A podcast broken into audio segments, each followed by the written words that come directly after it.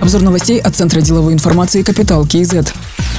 Логистический коллапс на границе Казахстана и Китая вынудил казахстанских производителей масложировой продукции, безалкогольных напитков, медицинских препаратов и представителей логистических компаний обратиться за помощью к премьер-министру. Бизнесмены говорят, что из-за проблем с доставкой грузов они несут большие убытки. Например, производители безалкогольных напитков и соков Казахстана потеряли более 10 миллиардов тенге. Такие данные приводит глава отраслевой ассоциации. Кроме того, ситуация отразится на стоимости товаров, причем не только китайских, поскольку большинство производителей завозят из Китая сырье, оборудование, комплектующие. В этот же день ситуацию на границе по телефону обсудили первый заместитель премьер-министра Казахстана Алихан Смаилов и заместитель премьера Госсовета Китая Хань Джен. Алихан Смаилов напомнил, что в рамках международных договоров сторона, согласовавшая план перевозок, обязана принять груз на свою территорию. Стороны договорились принять все возможные меры по решению этого вопроса. Также китайская сторона выразила готовность увеличить пропуск грузов автомобильным транспортом, в том числе через пункт пропуска Калжат.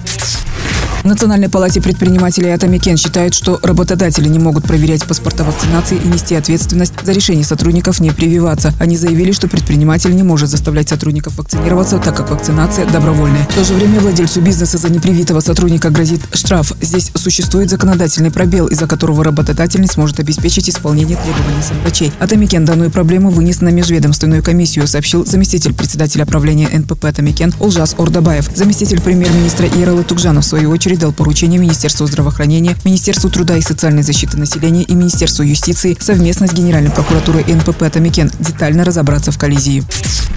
За 9 месяцев этого года казахстанцы потратили на покупки 9 триллионов 200 миллиардов тенге. Это почти на 15% в стоимостном выражении больше, чем за январь-сентябрь прошлого года. Реальный рост с учетом инфляции составил 6%. Для сравнения, за первые три квартала прошлого года на фоне пандемии показатель уходил в минус на 6,8% в реальном выражении. Такие данные приводит аналитическая служба Finprom.kz. Почти треть ритейла приходится на Алматы, это 2 триллиона 900 миллиардов тенге. Также значительный объем розничной торговли отмечен в Нур-Султане, чуть более 1 триллиона тенге. Рост розничных продаж наблюдается во всех регионах. Самое значительное увеличение зафиксировано в Алматы почти на 13%. Следом идут Шимкент и Мангостауская область на 8%. Наименьший рост отмечен в Северо-Казахстанской области на 0,2%, а также в Акмолинской и Алматинской областях на 0,6%.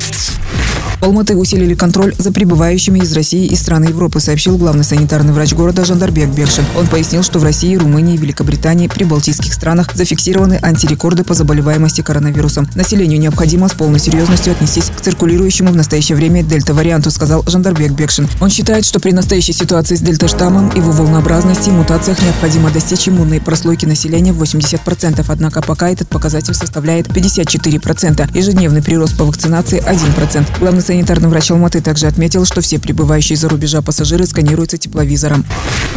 15 октября после прекращения возможности прохождения переписи населения онлайн стали поступать многочисленные просьбы о продлении этого срока. Поэтому решено возобновить функцию прохождения переписи онлайн, сообщает пресс-служба Национального бюро статистики. Заполнить анкеты самостоятельно теперь можно до конца кампании. С 1 сентября по 15 октября функцию онлайн-переписи воспользовались почти 40% граждан. С 1 октября интервьюеры начали подомовой обход. Они уже опросили почти 6 миллионов человек. Тем, кто прошел перепись в онлайн-режиме, необходимо показать уведомление, и повторного вопроса не будет. Подомовой обход продлится до 30 октября. После окончания основного этапа, согласно методологии, предусмотрен контрольный обход в период с 1 по 7 ноября. Другие новости об экономике, финансах и бизнес-истории казахстанцев читайте на Капитал Киезет.